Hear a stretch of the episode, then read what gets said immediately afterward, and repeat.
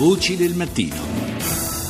E continuiamo adesso il nostro percorso questa mattina e parliamo di ottusità, ottusità terroristica che non fa solamente danni irreparabili alle società ma distrugge anche quelli che sono i patrimoni assoluti dell'umanità.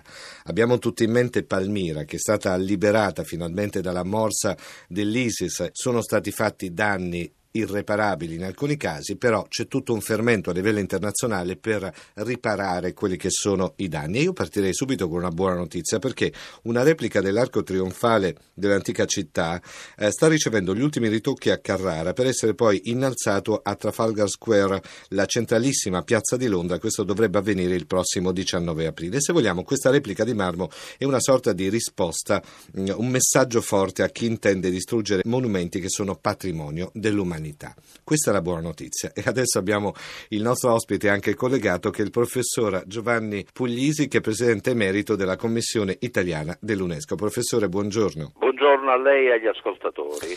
Siamo sabato mattina, partiamo con una notizia buona. C'è molta Italia nella ricostruzione di questo arco trionfale di Palmira, però c'è anche la distruzione che è stata portata da uh, parte della Daesh, ma c'è anche l'ipotesi dei caschi blu che potrebbero essere essere inviati. Finalmente riusciamo a vedere una concreta possibilità di dare visibilità operativa a questa geniale idea dei caschi blu della cultura. Possono intervenire in circostanze esattamente come quella nella quale ci andiamo a trovare. Liberata Palmira, l'esercito siriano si auspica che possa consentire ad esperti del settore di poter andare sul terreno e cominciare a fare una rilevazione dei danni reali e vedere come poter intervenire in termini di ricostruzione, cosa che io ritengo culturalmente in qualche modo discutibile, sì. e in ogni caso di conservazione di ciò che rimane. Nei giorni scorsi c'è stato un primo sopralluogo e stavo leggendo la dichiarazione dell'inviata russa dell'UNESCO che lei stessa ha detto ci sono poche possibilità di portare indietro Palmira perché i danni fatti sono danni importanti. Però è importante anche dare un segnale molto forte, come abbiamo detto, alla barbarie dei jihadisti. Purtroppo io sono di quella scuola di pensiero che ritiene che le opere d'arte non siano riproducibili. Da questo punto di vista pensare di fare una ricostruzione posticcia di una realtà come questa la splendida realtà di Palmira è sì, pressoché sì non dico impossibile perché tutto ormai è possibile nel nostro mondo, ma culturalmente assolutamente non significativa. È come eh, la storia dei Buddha di Bamiyan, quando qualcuno disse li ricostruiamo e li rifacciamo come erano prima. Il come erano prima non funziona, non sarà mai come erano prima, perché la sedimentazione della memoria, la sedimentazione del tempo, il valore della storia culturale che traspira dalle pietre una volta distrutte non ritorna attraverso una ricostruzione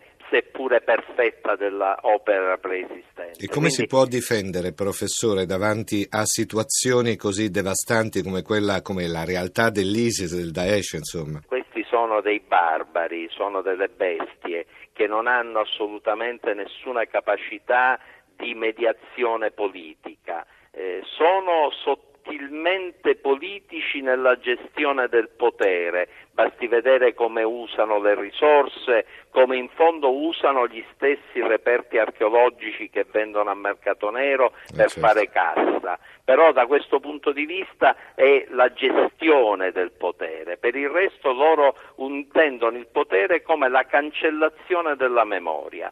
Contro queste persone non credo che ci siano fasce di mediazione, basti vedere cosa hanno fatto a Parigi, cosa hanno fatto a Bruxelles, cosa fanno quotidianamente nelle diverse parti del mondo, che ha l'obiettivo di infondere e incutere terrore nelle genti per poter poi avanzare attraverso da un lato la forza dell'economia, perché poi loro in fondo credo che attraverso alcuni stati mi permetta di, fra virgolette, di chiamarli canaglia, hanno una grande influenza nell'economia, Cioè, faccio un esempio per tutti, l'Arabia Saudita, qualcuno ci dovrà spiegare prima o poi che ruolo gioca l'Arabia Saudita nel mondo occidentale e nei rapporti col Daesh. Quindi loro hanno da un lato questa capacità di stare su più tavoli e dall'altro quella di parlare col linguaggio delle armi e del terrore in funzione di azzerare la cultura. Anche perché ricordiamo senza una base culturale i popoli sono facilmente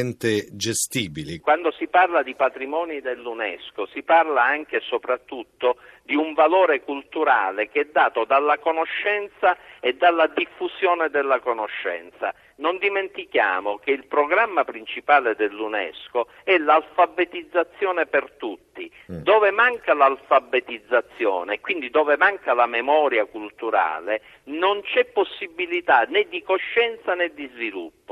E questo è quello che oggi loro cercano. E mi sembra il messaggio più chiaro, giusto, diretto che parte in questo sabato mattina eh, per fare sedimentare quello che sta succedendo nella, nel nostro mondo. Io ringrazio a questo punto il professor Giovanni Puglisi, ricordiamo presidente emerito della Commissione italiana dell'UNESCO. Professore, grazie ancora, buona giornata. Grazie, buona giornata a lei e agli ascoltatori.